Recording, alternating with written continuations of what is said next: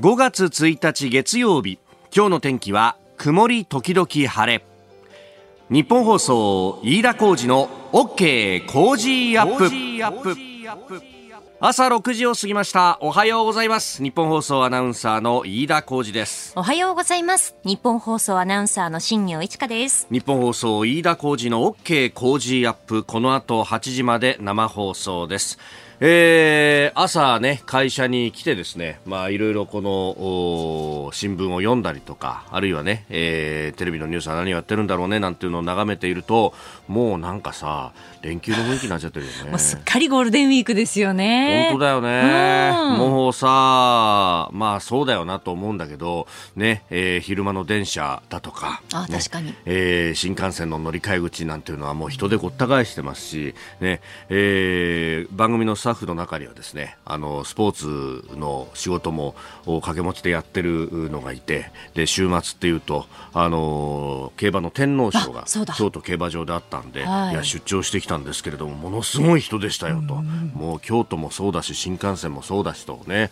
えー、この東京有楽町の周りも土日は最近は結構人が集まってなんていうね。ことになってるんでね。まあ、そんな中ですけれども我々はですね、えー、今週もしっかりと月曜から金曜まで、はい、はい、えー、か、ね、水木金と祝日ありますけれども、どもね、我々はね、はい、しっかりとこう仕事をするぞと。ですんで、まあ仕事だよっていう方もね、一緒に頑張っていきましょうね。えーあの車の中からもそういう感じをね感じてらっしゃる方もいらっしゃいます。東大阪シーツさん、えー、男性30歳の方海老名サービスエリアという件名でいただきました。今日は配送の仕事で東京に向かってまして途中の海老名サービスエリアで休憩取ってるんです。いつもよりも観光バスが多くこの時間あらかたスペースは埋まっています。そうですか5時40分で。いやはや世間はゴールデンウィーク真っ只中と印象を改めて感じました。というふうにいただきました。いやそうですか。もうね6時前の段階でそうですよね。この時間で、えー、ちょっと休憩取ってこれからあ現場向かってと本当にお疲れ様でございます。お疲れ様です。ね一緒に頑張っていきましょう、はい、頑張りましょう、ね、そして安全運転続けてくださいね、うん、ちょっとねゴールデンウィークこういうあの休みになると普段運転しない方も運転するようになるんで、ね、こうやってプロの方にとってはねいや予測しづらくて難しいんですよなんていう話もきますけれどもねお互いちょっと譲り合いながらねやっていきましょう。でまああのゴールデンウィークの直前でまあいろんなねイレギュラーの仕事も入ってきたんですが私もちょっとですねあの金曜日は埼玉の大宮ソニックシティに行ってまいりましてというのはあの6月25日に我々イベントやりますが、はいその前日6月24日はですねあのあなたとハッピーのね、えー、大感謝祭ということで、えー、ハッピーは15周年をね迎えるということですんでであのそのハッピーのですね私は立ち上がりのところから番組がスタートしたところからですね、えー、2011年いっぱいまで、えー、だから2007年に番組始始まってということに、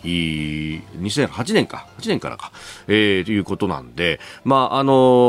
4、5年ですね、最初の方に中継のレポーターとして、えー、やっていたわけなんですが、まあ、その時に、うん、中継で一緒ご一緒してたのが演歌歌手の山内圭介さん。はい。で、えー、そのケイちゃんがね、あのー、ソニックシティで、えー、公演があってということだったので、うん、まあそこに行ってですね、まあイベントについてというのも、まあいろいろね、あの、あるんで、えー、見、会いに行ったということがあったんですけれども、うん、でそこでねあのライブを見ていたら今日はね飯田さんも来てるんです みたいな感じで、えー、紹介いただいたりなんかしてですね、えー、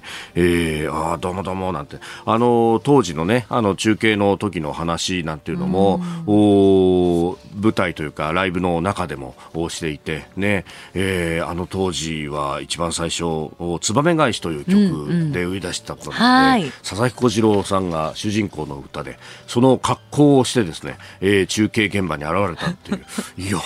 すげえって。ね であのー、そう外でも使えるアンプを持ってですねでそこであの曲の披露なんかをしてくれながらやっていたと。であの当時そこでお客さんとねこうどうやってコミュニケーションを取るんだみたいなことまあ、あのお互い試行錯誤しながら分かったんで、うん、えー、ぶつかり合いながらなんていうのもあったんですけれども、まあ、そこでこうどうやったらこうね、えー、年上のえー、人たちをこうくすぐりながら笑いが取れるのかみたいなのは お互い研究したようなところもあってそう。僕もあの中継終わった後にすぐ手元のラジオ切り替えて毒まめ三太夫さんの中継聞きながらですね勉強したりなんかしたもんなんですけどなるほど。でそれがやっぱりねもうあの舞台も堂々たるもんですよ。もう来てるお客さんなんかの表情とか足の組み方とか見ながらいじっていくっていうねいや飽きさせないよなっていう。でこの MC 聞きに来てる人がいっぱいいるんだろうなっていうね、うんうん、曲はもちろん天下一品ですけど、えー、やっぱねその辺も15年の歳月っていろんなものを感じるなというね。まさにだって山内圭介さんと飯田さんだって同いえっとね、そうあの学年でいうと二つ違いで、そうだからほぼ同世代、そうですよね。えーでやっぱり来てくださる方ね、あの演歌のお客さん、あの年上のお姉さん方がいっぱいいらっしゃるので、やっぱその辺のね、こうこうどうやっていじったら失礼に当たらず、でもちょっと失礼でで笑いが取れるみたいなね、はいはい、その辺のこうくすぐり方みたいなのっていうのをなんか学ばせてもらったあの時期あったなっていうね、えー、えー、ハッピーは15周年、そして我々この工事アップも5周年ということで、はい、24、25は東京国際フォーラムでイベントがありますんで、ぜひよろしくお願いいたします。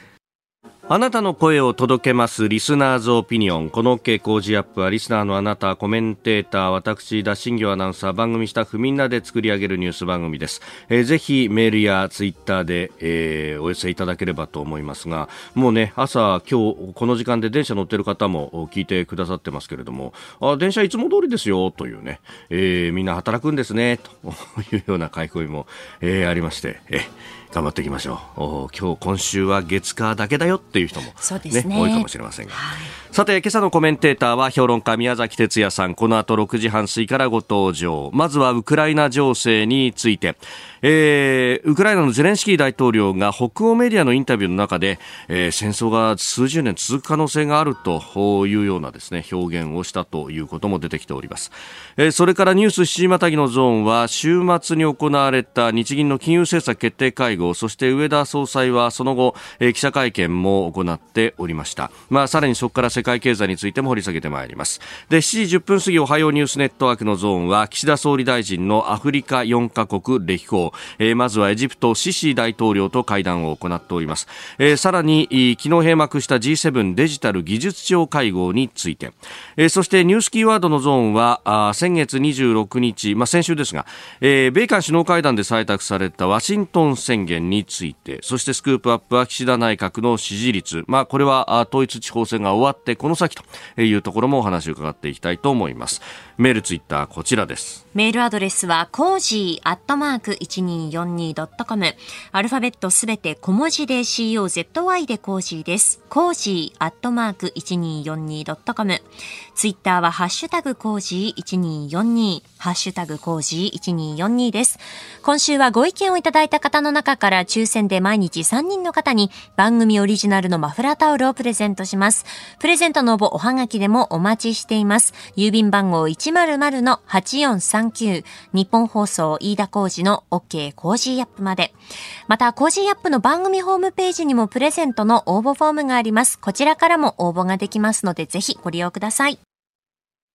ここが気になるのコーナーです。スタジオ長官各紙が入ってまいりました。まあ、あ土日を挟んでというところでもありますし、また連休の入り口というところもありますので、えー、各紙紙面はバラバラ、そして一面は特集記事でというところが多いですね。えー、朝日新聞はあ特集といいますかうんウクライナ情勢に関連してというところで、えー、ウクライナウクライナ軍に、えー、捕虜となったですね、え、ワグネルという、まあ、民間のロシアの民間軍事会社の戦闘員の人たちの、証言というものを載せています、えー、人体の津波捨て駒の前線捕虜のワグネル戦闘員証言と、いうことで、まあ、この、ね、捕虜の人たちの声、えー、等々を流すということは、まあ、やりようによると、これはね、えー、国際法の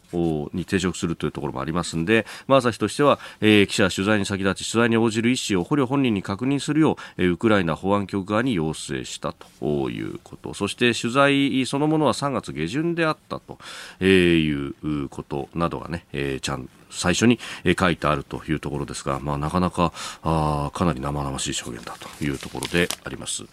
えー、それから読売新聞はあコロナの先へ危機の教訓という、えーまあ、連休が明けますと5月8日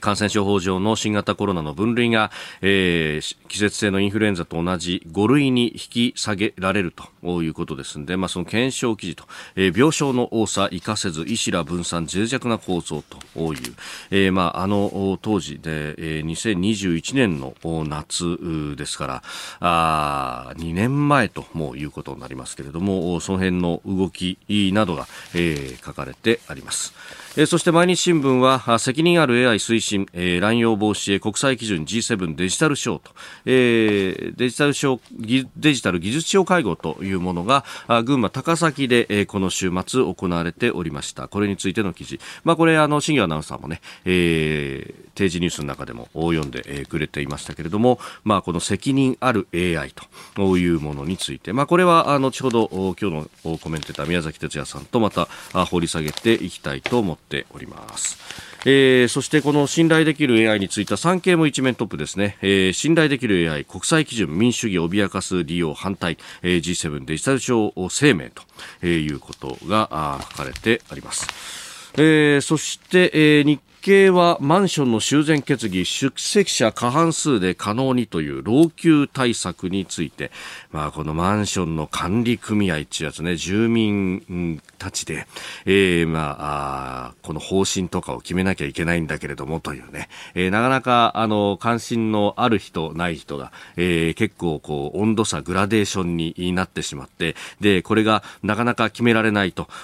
修繕、えー、そのものもねまあうん今までは、あ所有者の5分の4の同意で、えー建て替えは可能であるとか、あるいは共用部分の修繕に関しては、えー、過半数の賛成で、まあ、できるというようなね、えー、ことがあるんですけれども、まあ、この辺が、その災害が起こった後に、じゃあどうやって、えー、直していくんだとか、そういう話でも、結構ここで、えー、アイロに入ってですね、もう、壊れたまま放置せざるを得ないみたいなことが問題になったこともありましたけれども、まあ、それだけじゃなくても、今、老朽化がまた別の部分で問題になってってきているということで、え、あります。まあ、増加する老朽マンションの解消を進めやすくするんだということで、まあ、これ、法改正は今後というところだそうなんですけれども、まあ、こういうことが出てくるというのもね、え、またあ時代の流れだなということも改めて思うところです。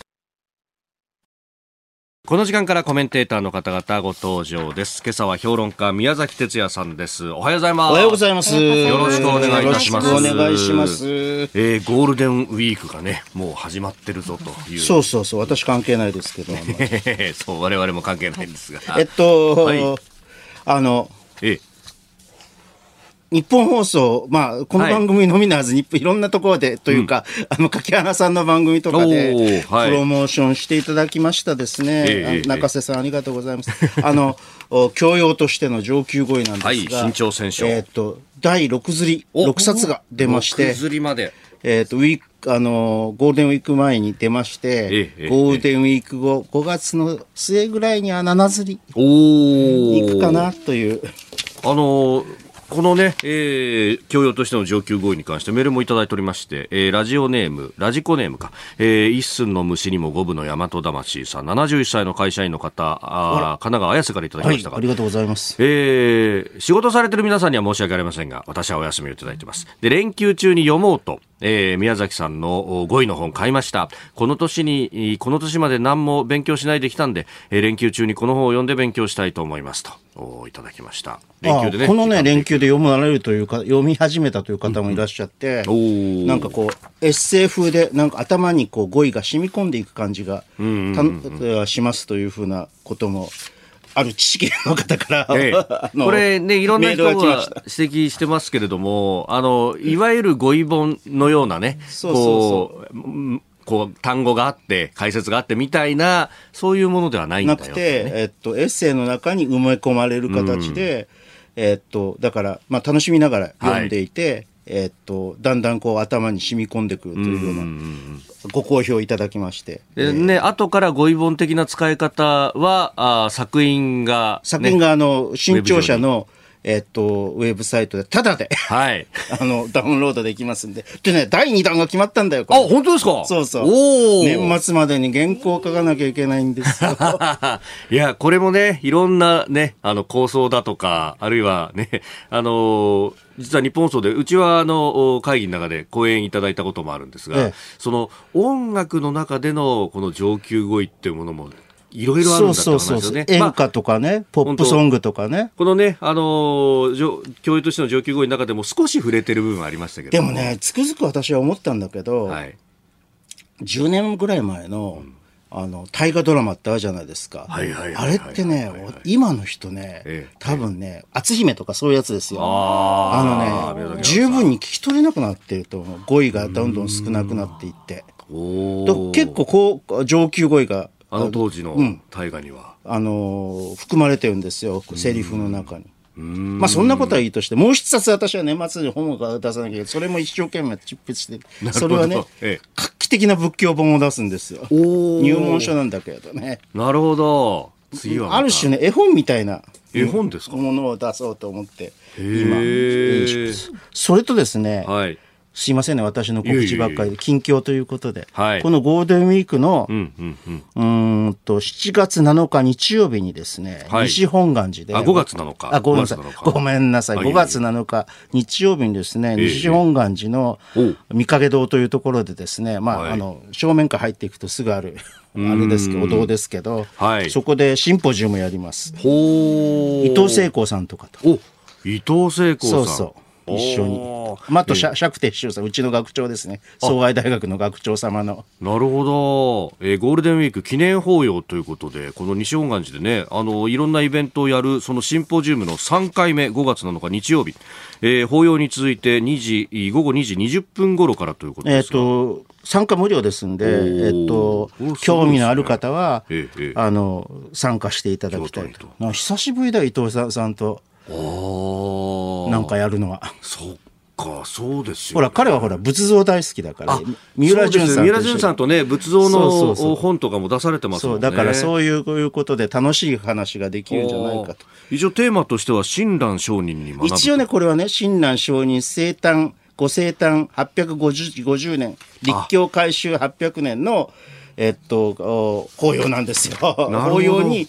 こう即した即したあのテーマでとテーマでということなんですけれど、まあ、まあ、いろんな話をしてみようかなと。本当ですね。うんそこからサブカルとかいろんな話に行きそうですね。伊藤聖子さんとだと。えー、5月7日日曜日、京都西本願寺ということであります。番組スタートから5年、初のイベント開催決定。飯田浩二の OK 工事アップ激論有楽町サミット in 東京国際フォーラム6月25日日曜日午後3時から会場は有楽町の東京国際フォーラムホール A 作家で自由民主党参議院議員の青山茂春さんジャーナリスト須田慎一郎さん評論家宮崎哲也さんそしてあのコメンテーターも続々登場。豪華論客たちによるここでしか聞けない激論をリアルで体感してください。6月25日開催最高に熱い討論イベント。チケットは絶賛発売中。詳しくはイベントホームページまで。えー、今朝は評論家宮崎哲也さんです。引き続きよろしくお願いいたします。はい、よろしくお願いします。えー、まずは為替の値動きをお伝えしておきましょう。お円相場ですが、1ドル136円20銭付近で、えー、取引されております。まあ先週あるいは一頃と比べるとね、えー、円安水準に、えー、なってきているという感じであります。えー、では経済についてのニュース、こちらのニュースです。日銀上田和夫総裁就任後初めての金融政策決定会合。日本銀行の上田新総裁は先月28日就任後初めてとなる金融政策決定会合に臨みました。会合では短期金利をマイナス0.1%長期金利を0%程度に抑える大規模な金融緩和策の維持を決定。また1990年代以降の金融緩和策について1年から1年半程度をかけて多角的にレビュー評価することも決めました。まあ、先月と言いながら先週の木金でありましたが金融政策決定会合が、まあ、上田新体制のもと初めてという形で行われました。どうですか？この打ち出されたものっていうのは、うん、まあ私は妥当だというふうに、まあ、イールドカーブコントロールも、はい、継続するということに決まりましたし、えー、妥当であるというふうに考えます。うん。これね、就任前後、に言いかけては、もうすぐにでも緩和が修正されるんだみたいな、ね、そうそうそう、少なくともイールドカーブコントロールだけは、はい、あの修正するだろうとかっていうような憶測が出てましたが、はい、あで夏までにはとにかくこう今の、うん、金融政策全体を、はい、あのもっとこう和らげるんじゃないかと。うんうんうんうんあの修正の状況にどんどん入っていくんじゃないかっていうふうに言われてたんだけど。いよいよ出口へとか言われました、ね、そうそういよいよ出口とかね、はい、残念でした。皆さん。私はあの、はい、大変ハッピーですけれども、うんえー、まあ若干円安進んでますけど、ね、あの、はい、ずっともも言ってきたように私は円安は日本にとって資産だと。いうふうに、えー、成長のための一つのエネルギーになると。いうふうに考えておりますので、えー、まあ、それも構わないと。えー、もう新聞とか読むとさ、えーとにかくもう、あの、円安が急進して、これからまた、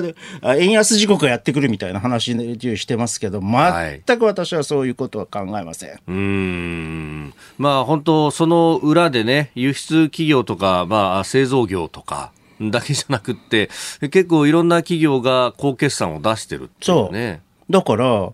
そういう高決算は何のおかげだと 思うと、はい、他の国がどんどん利上げしたり、はい、あの緩和をこうやめたりして、うん、えー、そういう状況になってきてるのに、引き締めしてますよね。引き締めしてるのに、うん、まあこれのおかげでね、世界経済経済の GDP っていうのは、はい、あのどんどん押し下げられていってるんだからね。そうですね。ねあのー、間違えないでください、ね。押し下げられていってるんですよ。こうあの金利を上げたり、うん、あの引き締め策をやることによって。はい、で日本はあそのあれに加わってないわけですよ。それはなぜかというと、はい、まああのー、比較的ではあるんだけれども、おインフレ率が他国に比べればマイルドだから。ですよね。あのー先週のね、この金曜日ですけれども、金融政策決定会合の裏で、裏でというか、同時並行ですが、あの、総務省からあ23区、東京特部の4月の消費者物価指数、まあ、速報値が出てきて、えー、これによると、生鮮を除く総合の数字3.5%上昇と、まあ、いわゆる、よくね、えー、見出しに取り上げられるコア指数というやつが、まあ、3.5%上昇であったというのがで、コアコアどうですか？はい、えーと、生鮮及びエネルギーを除く総合指数、俗にコアコアと言いますが、これが前の年の同じ月と比べて3.8%上昇と。まあ、今まで、ね、コアよりもコアコアの方が、はい。上昇率が高いということですよね。うん、ここは前回からずっとあの続いて、引き続いてるんだけど、前々回からかな、引き続いてるんだけど、うん。はい、まあ要するに、いわゆるこうペントアップ需要と。ええ反動需要とかとも言われますが、はい、コロナ期にずっと押さえつけられていた需要というのが、うん、消費というのが、はい、ここでこう、順調に戻ってきている、これはね、本当にいいシナリオなんですよ。はい、徐々に戻ってきていると。徐々にと。これが一気に戻ると、はい、欧米みたいに、うん。うん、あのー急激なインフレになって10%とかになってしまうんだけど、はい、ゆっくりと戻ってきているというのは、とても私はいいと思いますね。うん。まあ、その辺ね、あの、日銀の、その、金融政策決定会合の後に出された経済物価情勢の展望の中でも、おペントアップ需要の顕在化などに支えられて、まあ、日本経済緩やかに回復していくと見られると。まあ、まさに先ほどおっしゃった経、海外経済は下押し要因として減速していくけれども、日本国内で湧き出すペントアップ需要っていうもので、ちょっと上がっていくんじゃないかっていう、ね、そう。だからね、あのね、実はね、経済成長はもうちょっと急速に展開しなきゃいけないんだけれども、需要はもっと緩やかに、あ、もっとというか、今程度に緩やかに戻っていくのがいい。はい、消費はね、特に。うん。そうするとね、政府がやるべきことって大体なんだかわかるんだよね。はい、これは要するに消費を刺激するような財政政策ではなくて、はい、明らかにこう、産業の成長を見据えた、はい、ああれですよ、投資ですよ。ああ、賢いというか。そうそう、ワイズスペンディングとも言ってもいいんだけれども、はい、あそういうこの、あるいはこう、生産的、えー、政府支出。政府支出。はい。えー、っと、PGS と言われる、はい、PGS と言われるような日本がすっごく低い。うんあの、という、というと、デビッド・アトキンソンさんが言ってたけど、はいえー、そういうものをやっていくと。うんあのこれも割と大規模に展開すべきだと。私は思うんですけどね。まあ、この財政を出すんだっていうのは、こうね、あのいろんなところで出てくるところですけど、むしろその中身の部分がこれから問われてそうそう。でね、まあ一つのキーワードって、まあいろいろ蓄電池とかさ、はい、半導体とかさ、あるんだけど、えー、とか AI とかあるんだけれども、一つのキーワードは、私はね、うん、えー人間労働の省力化、無人化。日本ほら、はい、今、基本的に、例えば建設業とかさ、はい、人手不足、輸送業とか人手不足でしょうがないでしょ。うん、それをですね、はい、えー、機械にやってもらうと。その無人化、省力化っていうのを強力に推し進めるような、はい、えー、産業と、産業分野というのを協力あの支援していくと。そういうことが私はとても重要であって、これはいずれえー、輸出もできるような、ライバルは中国です。うん。その日本のね、えー、産業構造、この先、確かに人手不足によってどんどんと技術革新がっていうのは、それこそ高度経済成長の時代だって、それがあったんだという指摘ありますよね。そこで例えばね、えー、いわゆるプリファブ住宅。プレハブ住宅というとなんか、はい、なんか、あれなんで、プリファブ住宅と私は言うべきだと。なるほど。言ってるんですけど、ええ、プリファブ住宅が、えー、っと、ものすごく人手不足に対応できるというんで、うん、広がって、まあ、あの全住宅の2割くらいになったんですけどそこで頭打ちになってもっともっと広げていけばいいと思うよ。うん。確かにこれね基幹部品の部分は工場で作ってとか今はなんかある程度のオーダーメイド的なこともできるようにもなってるそうそう。でそれをもっと。オーダーメイド工場で作ったも作るものにこうあのの方法をさ、変えていってさ、えー、オーダーメイドに近いものを作れるようになるっていうふうにやっていくというのが。だから既存産業でもはや頭打ちかなっていうところも、もうイノベーションがまだまだ可能な部分というのがいっぱいあるかもしれないですね。そう。でそういうところに限ってというか、限ってじゃないけど、はい、そういうところは大体こう人手不足で悩ん。でで、これを解消するためにはどうすればいいかという問題解決の部分と、はい、まあ、どんどんこうあの AI 化ロボット化をあるいは工場化を進めていくっていう、うそういうこう無人現場無人化ですよね。で、その先ほどそれを輸出にもできるかもしれないとおっしゃいましたけど、これはどちらかというとノウハウの輸出の部分になりますか？機械も。両方とも。できると思います。あの要するに AI、それの機関的な AI とかね、そういったものも、で、あのほらさっきあのチャットなんとかっていう話をしたけれども、あの大体こう単純労働、はい、単純生産労働があのまずはそういうものに食われていくだろうというふうに置き換わるだろうと。思ったら、あの単純知的労働に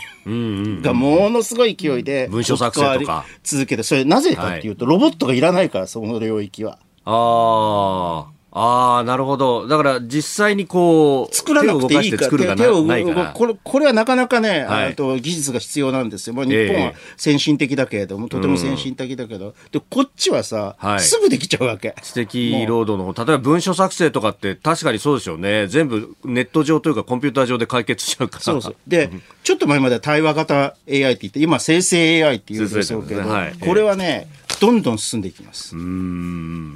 まあ、いろいろ規制しようとかなんとかって言ってるけれど、はい、あの、とにかく生産性が高いんで、どんどん進んでいくし、そのことによって生産性は、生産性は人の労働を使わずに伸びていく。うん。そうなっていきますよね。ね。でそうするとさ、もうこれはさ、使わざるを得なくなるわけ。こういったものは。はい。ね、そうすると、ええ、あの一体今のこう経済成長というか経済体制を守るためにどのくらいの消費あの人口が必要なのかっていう、だずっと言ってるでしょ、どのくらいの人口が必要なのかと、今の経済体制を維持するためには。それは生産のための人口じゃないかもしれないわけですか。そうそう、だからひょっとすると、将来的には、あの経済が需要、もしくは生産が、消費が中心になっていって、生産が消費を決定して経済成長に結びつくという考え方が大きく変わっていく可能性がある。今までは生産の部分がある意味の制約だったけれども。制約でもあり鍵なんだよ。だって生産が伸びれば成長するっていうんだから。それが逆で、こう消費をどうやって維持していくのかっていうのが。だから、経済の意味というのは生産にあるのではなく、消費にあったと。いうですね巨大なパラダイム転換が訪れようとしていると。私は考えますけどね。あそこをどう維持していくかっていうところで、じゃあみんなが今までだったらお金稼ぎをして何かを作ることによって金を稼いでっていう経済の回り方だったのが、どっかからお金を渡すっていうふうに。まあ、ベーシックインカムなんかそういう考え方になるけど、うんうん、まあ直接ベーシックインカムになるかどうかともかくとして、はい、そういう体制に変化していっているということを、あの、私たちは自覚しないといけないし、日本はそういう意味では、少子高齢化の日本はチャンスなんだということ。むしろ、そうか、人が減っていくっていうのが、今までだとリスクにね、作れるものが少なくなっちゃうよみたいなことで、いや、ま、ま、完全なマイナス要因なんかだって、はい、えー、潜在成長率だってね、ちゃんとに人間の労働っていうのがちゃんと入ってるからね。ああ、パラメータの中に。パラメータの中に。あそういった指標っていうのが、がはい、だんだんね、全部こう、あのー、過去のものになってしまう可能性がある。うんそうすると、例えば機械化率とかさ、機械代替率とかさ、えー、人間労働代替率とかさ、はい、そういったものが鍵になっていくかもしれないし。いや、もう考え方そのものから全部変えていかないと、そう。政策を小手先で変えるだけじゃないですね、これ、ね、そう。これが私はリアルポストモダンだというふうに言って、そういう本を将来書こうかなと思ってるんだけど。その辺の話も6月25日にできるかもしれません、皆さん。ぜひ、東京国際フォーラムにお越しください。でも、ケインズは先取りしてたんだよ。ああ。需要だと。鍵は需要だと言ってたので。うん。生産ではなく需要だと。そうそう。あの、成長の鍵はね。うん。おはようニュースネットワーク。取り上げるニュースはこちらです。岸田総理大臣がアフリカを歴訪をエジプトシシ大統領と会談。アフリカ4カ国を歴訪する岸田総理大臣は昨日最初の訪問先のエジプトでシシ大統領と会談しました。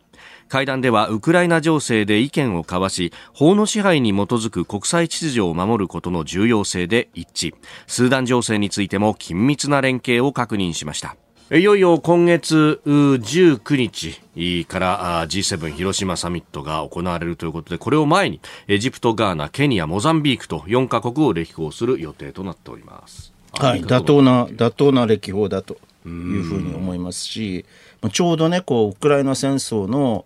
足元でスーダンが、はい、あの内乱、内戦状態に陥ってしまっているので、そうですよね。えー、なんとかそれをこう一定の秩序のもとに戻さなきゃいけないという、そういうことなんだけれど、まあ、これはね、なかなかでも他国がね、どうこう言える立場でもないし、はい、うん難しいんですけどね、まあ、国スーダン国内はね、もう本当、内戦状態と言ってもいいような形になっちゃた。だね、アフリカはね、ずっと中国が影響力を、持っている、まあ、現状でも持っている国の、まあ、前から言っている、いわゆるこう、第三世界っていうののサードワールドのリーダーだった時代が中国あって、それがずっと名残名残があって、今でもこうそういう国々を束ねるのは中国と。いう、そういうこのポジションでいるんですけれど、だから国連総会とかでさ、あの力を振るうんだけれど、はい。まあ、で一方において、こう、中国のね、いわゆる債務の罠っていうものに直面している、うん、この国も、はい、おいるので要するに開発金融っていうのをどういうふうにこれから考えていくかというのは、うん、うん、対中政策を考える上でもとても重要なポイントなので、私はこの歴訪というのは首脳外交というのは非常に重要だと思いますけどね。うん、まあね、ここのところは、第三世界という呼び名からグローバルサウスなんていうふうに。グローバルサウス。まさにグローバルサウスはかつての第三世界、サードワールドと同じ意味ですよね。でやっぱその国々も経済が上がってきたりなんかすると、まあ、今までとは違うアプローチをしなきゃならないとかまさにその開発金融どうやっていくかっていうのはそうですよね、まあ、いわゆる借金の方に港取られるみたいなことがないようにしなきゃねとか、ね、中国もさ、ええ、あの逆に債務の罠じゃないけど、はい、要するに不良債権をいっぱい抱えてるようなところも、まあ、全部が不良とは言えないけど、でもそれを国地政学的な意味でやってるっていう、そういうところがあって、ただ、あの、だんだん成長がね、鈍化していくと、それ、そうとばかりも、や、そう、いかなくなってきてるんで、そこをね、あの、まあ、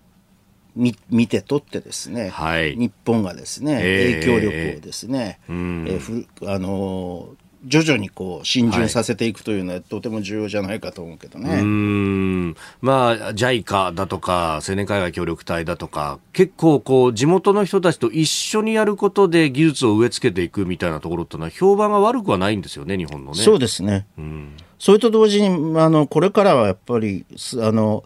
新しい国際秩序っていうのを考えていかなきゃいけないので、はい。まあ、いわば国連がウクライナ戦争で、ええ。機能不全に陥っているということが国連安全保障理事会が機能不全に陥っていると明らかになってきたんで、はい、新たな国際秩序を作るか大胆に、えー、国連を改革するかと。いうそういうこういう時にやっぱりこう参戦票が必要だと。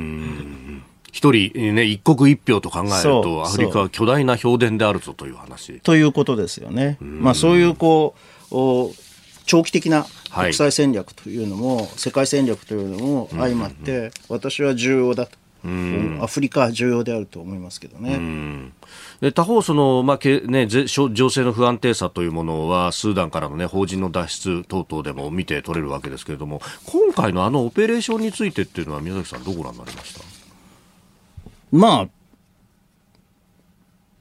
現段階ではあのような感じだものだろうというふうに思いますけどね、まあ、結構その、今までと比べると、派遣の初動等々が早かった早かったと思います。うん一つのこうあのリーディングケースになるんじゃないかな。もうちょっと改良の余地はいろいろあると思うけれど、えー、お早かったと思うね。まあ、法人だけじゃなくて、その家族であるとか、まあ、あの法律改正で、えー、日本人のみならず、海外の人も乗せられるようになったっていうのもありますもんね。そうそう。うんまあ、その辺が結構、この情報共有においては、うちもちゃんと皆さん運ぶことできますんでというのが言えるか言えないかもだいぶ違うんだというような話も聞きますが。あもちろんそうでしょうね。えー、まずはあ岸田総理の、まあ、アフリカ歴訪というニュースでした。では続いてこちらのニュースです。G7 デジタル技術相会合が閉幕。人工知能 AI や国境を越えたデータの活用などをテーマに群馬県高崎市で開催されていた G7 デジタル技術相会合は昨日2日間の議論を終え閉幕しました。責任ある AI の推進を盛り込んだ共同声明が採択されています、えー、責任ある AI あるいは信頼のできる AI ということで、えー、今日は毎日産経西が一面トップ、まあ、他の新聞も一面の肩の部分でね、えー、大きく触れていたりもしますが、まあ、あチャット GPT というような言葉が、えー、出てきたりですね。ここのところ話題になっている AI について、まあ、これをどうなんでしょう？適切にコントロールをするというような、えー、ことをなのか、まあ、民主主義に資するかどうかというところが一つ、えー、キーとして議論では上がってきたようですけれども。でもあの直接的にはさ、はい、民主主義云々というよりは、さっきも言ったように雇用、はい、労働人間労働に対する影響というのが、多分強いだろうというふうに考えるんですよね。まあ、この話が、ね、出てきた当初からその人間の職が奪われるんじゃないかと、うん、このいくつかの業種がなくなりますよみたいなのが、ね、結構記事とかで出てきてそれこそこうこれだけねあの音声認識とかも進化してくるともはやアナウンサーなんてもんもいらないんじゃないかみたいな、ね、脅威感じます？いやいやありますよ。ものすごくありますよ。大丈夫かもうそれこそねチャット GPT に相談しようかなみたいなことを思ったりもするんですが。これね、あのね、うん、アメリカとね、日本、はい、アメリカ、米、日米と、はい。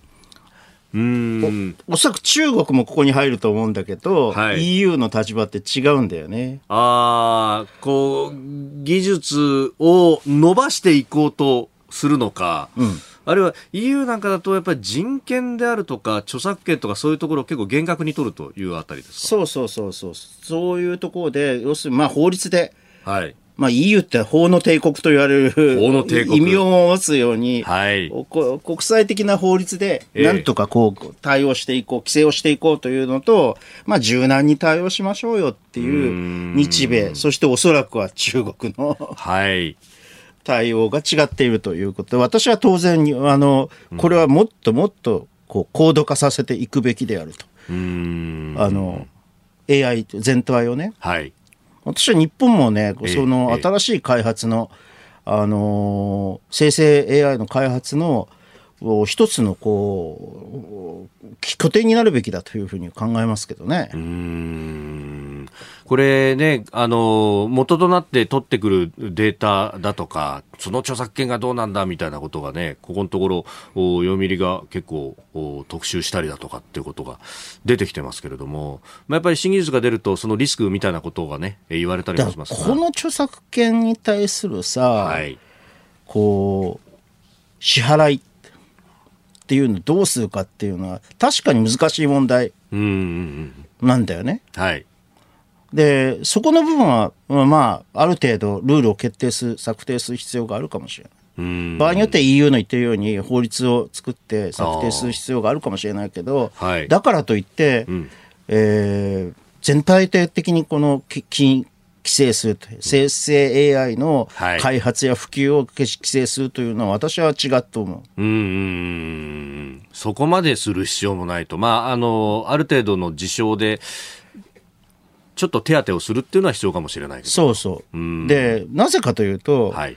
まあ EU もそうなんだけどさ、ええ、どんどん少子高齢化が進んでいってさ、はい、どんどん機械に代替してもらわなきゃいけない領域というのはいっぱい出てきてるわけですよ。はい、しかも、もともとね、そういう人口問題とは関係なく、企業としては、これはあのとてもあの効率化が進んで、進んで、えー、生産性が伸びていく領域ですから、私はね、必然的だと。これは。歴史的必然性だとこういうものが展開していくのは。うん。押しとどめようと思っても押しとめられないとなればどう活用していくのかとかそう。よく使っていくのかっていう議論というだから日米の議論というのが正しいというふうに思いますけどね。ここで番組からのお知らせです。いよいよですね、この番組開始5年ということでありまして、イベントを開催いたします。6月25日日曜日、東京国際フォーラムホール A で開催いたします、飯田浩二の OK 工事アップ激論有楽町サミット in 東京国際フォーラム。まあ、この5年間で様々なニュースもありましたけれども、この先、宮崎さん、ね、6月25日、2か月先だと何起こってるか分かんないですよね。大体さ、うん、あの5年間やらなかったのは、はい、あのコロナがあったからそうそうなんですよ、ね、おっしゃる通りでございます、はい、ようやくできると。ようやくできるということで、まあ、あえて言えば満を持してやろうです。はい。開催するということなんですけれども、私はね、ずっとこの番組で、はい、あのいろんなこう個別的なこう、うんうん、問題を話すときに、一つだけこう視点をはい、これはねにあの産産業社会というのは、あの世界的にグローバルに大きく変わろうとしていると、うん、それに対応して政治経済社会というのは変わっていくんだっていうことを、でそれをあの21世紀後半というのの覇者になるためには、はい、これをに対して最も早くそのリードしその変化をリードしていってフォワードルッキングでこの変化の層を見つけて、適応していく政治体制を作る産業体制を作るといういった国が、はい、あの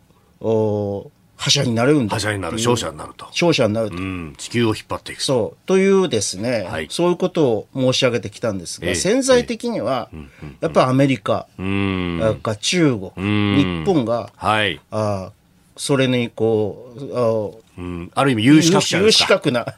国なんですよ、リングに立つ。そうそう。と。ころが日本は、他の2国と違って、その対応というのが、特に政治部分、分野の対応というのが、はい、あんまりこうできていないとか、分かっているんだか分かっていないんだか分からないっていう、そこですね。そこをですね、私は強く、はい話していきたいと。ぜひよろしくお願いします。えー、6月25日日曜日お昼3時開演、飯田浩二、新業石川、そしてコメンテーター陣が集結いたします。飯田浩二の OK 工事アップ、激論有楽町サミットイン東京国際フォーラム、えー、チケット指定席で税込み6500円、えー、詳細は番組ホームページをご覧ください。お電話の場合は共同東京、受付番号は0570-089922、0570-089922番です。6月25日、東京京国際フォーラムでお待ちしております。お待ちしています。続いて教えてニュースキーワードです。ワシントン宣言。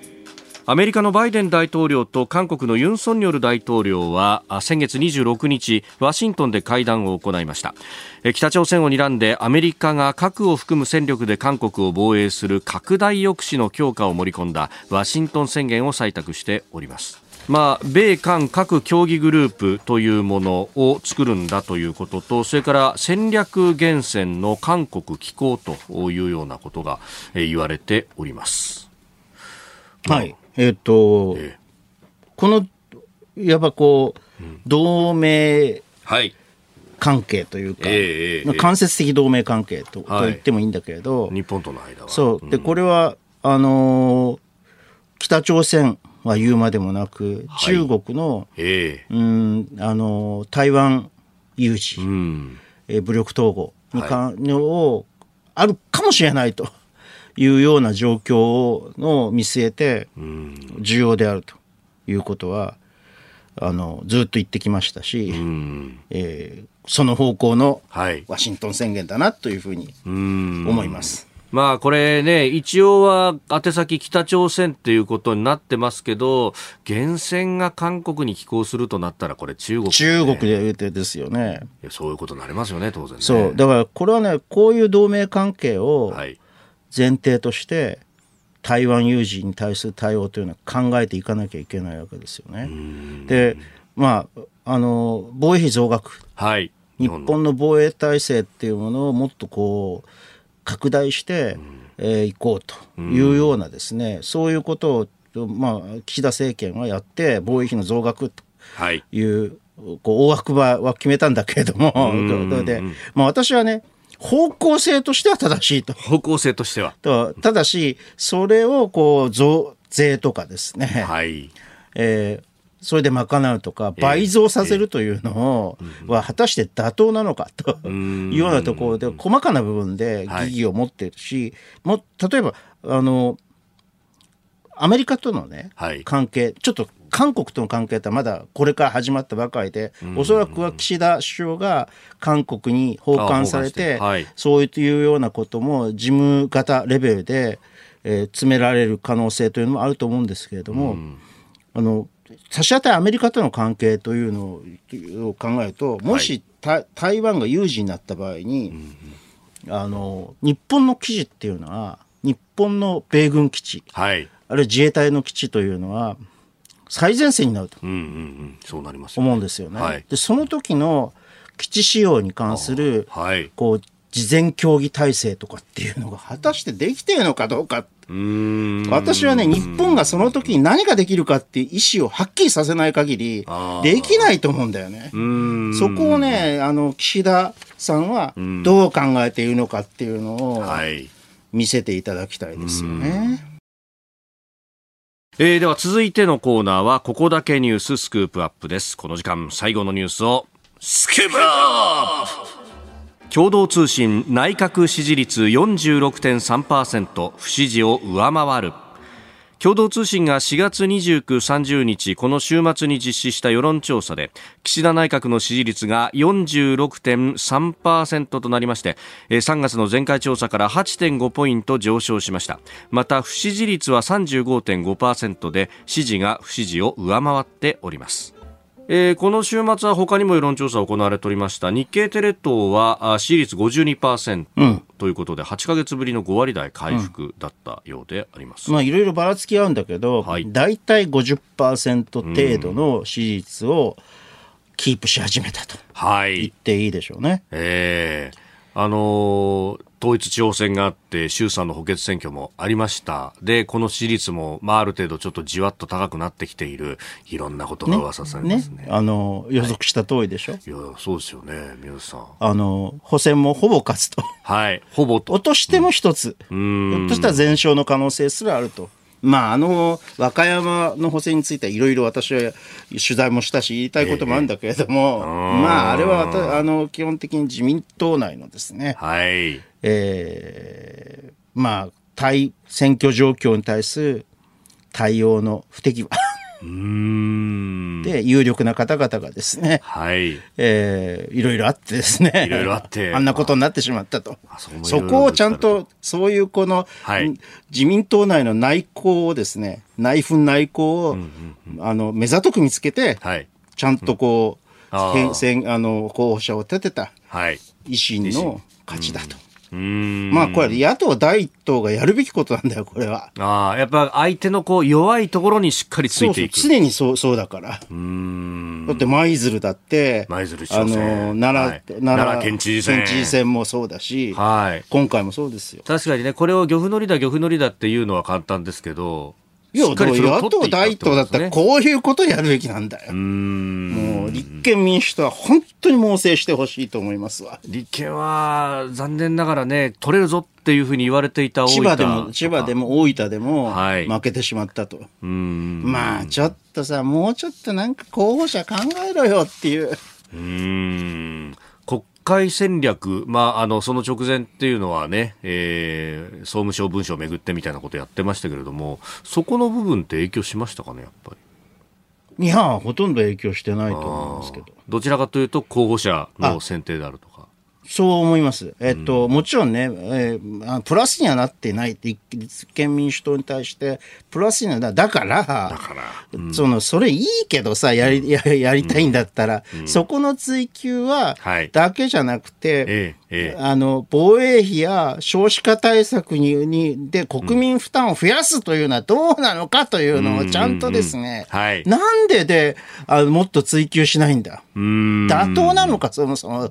このしやり方や資産とかがさ、っていうのをなんで追求しないの？本当は立憲民主党って増税ありだと思ってんじゃないの？あ。うん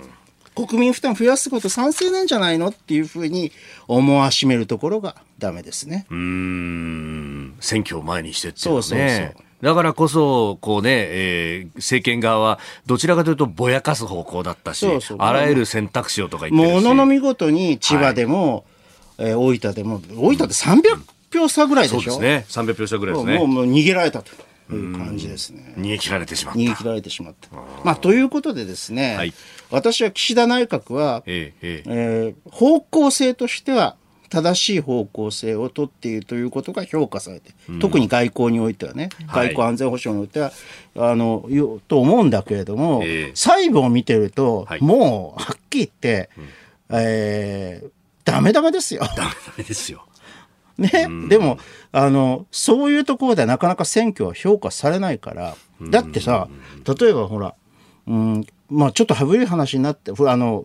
あの始まり自体は古い話になってるけど、はい、あの、統一教会のね、解散請求だってってさ、はい、な解散できない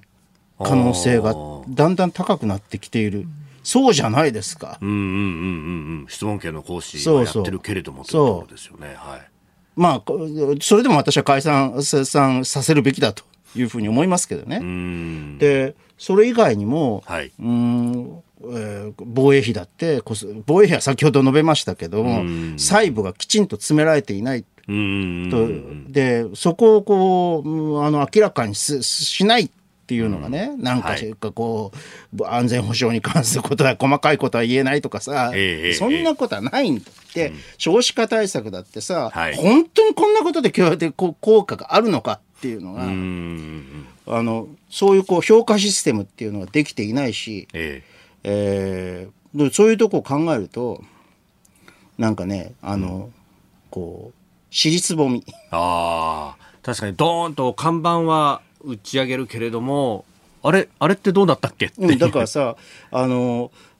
閣僚がね、はい、岸田政権の閣僚がね、ええ、これだけだけあの机の上に課題を並べたら、たら政権はすごいと。うん、でもどれももう、もう、あの、十分に実現できそうにない。うん、ある意味こう積んどくみたいな感じでそうそうそう。ででしかもこうもうその後にここあの国民負担額はい、国民負担をするさせるっていうんだったらさ、うん、本当に少子化対策がが私は人口政策と何度も言ってますけど、はい、死死類類でありまして、えー、あのせあの十分な効果を得たことは、えええー、ほとんどない。90年代のエンゼルプランから始まって。そうそうそう。でななので、ちゃんとさ、数値目標を上げて、はい、どうやって掲げるとなり、本当に日本の将来にとって必要な人口という生産体制を維持していくためには、で、経済成長を維持していくために必要な、あの、人口とは何人なのか、まず算定して、それに基づいて、あの、あれを立てて、はい、あの、目標値を立てて、ターゲティングして、そこに向かっていくっていうんだったらともかく。いやそこまでいくとあれですよね、本当経済構造全体の話になってくるから、まさに新しい資本主義じゃないかと。そうそうそう本来であれば。で、でそんなこと読んで、なんかさ、あの、大衆受けしそうな、あの、政策をこう、課題としてどんどん掲げていって、えー、実際にやるとなると、あの、尻すぼみになっていくと。まあ、だね、あの、こん、私はね、はい。私はか今選挙をすれば勝つと思います。自民党は。は。だからその方向で解散総選挙に、あの、の方向に行ってるんだけれども、もうここは上あの客観的に状況を見た場合の、はい、あれですね、これはあくまでもこう賛成とか反対とか関係ありません。うんうんうん、でも、本当にこの政権に勝たせていいのかっていう思いは、うん。この今の自民、この自民党に、岸田自民党に勝たせていいのかっていう、思いという、これは私のこう、はい、政策論というか、えー、あの、えー、政策屋としてのですね、あの、遠い、何なんであるべきだと。あの上級語にも出てまいりますね。そうですね。と遠いの部分で言うならば、はい、私はね、現状では勝たせるべきではないというふうに思いますけどね。でじゃあ日本政治のねじゃあこの全体の構造として、まあ、どういうあるべき姿があるのかというあたりは 何度も申し上げますが6月25日によろしくお願いいたします。あなたと一緒に作る朝のニュース番組飯田浩司の OK コージーアップニッポン放送の放送エリア外でお聞きのあなたそして海外でお聞きのあなた今朝もポッドキャスト YouTube でご愛聴いただきましてありがとうございました。飯田浩司の OK コージーアップ。東京有楽町ニッポン放送で月曜日から金曜日朝6時から8時まで生放送でお送りしています。番組ホームページでは登場いただくコメンテーターのラインナップや放送内容の原稿化された記事など情報盛りだくさんです。また公式ツイッターでは平日は毎日最新情報を配信中。ぜひチェックしてみてください。そしてもう一つ飯田浩司アナウンサーが「夕刊フジ」で毎週火曜日に連載中。飯田浩二の「そこまで言うか」こちらもぜひご覧になってください。忙しい朝そして移動中ニュースを少し深く知りたい時。ぜひ AM、FM、ラジコはもちろん日本放送のポッドキャスト YouTube でお楽しみください。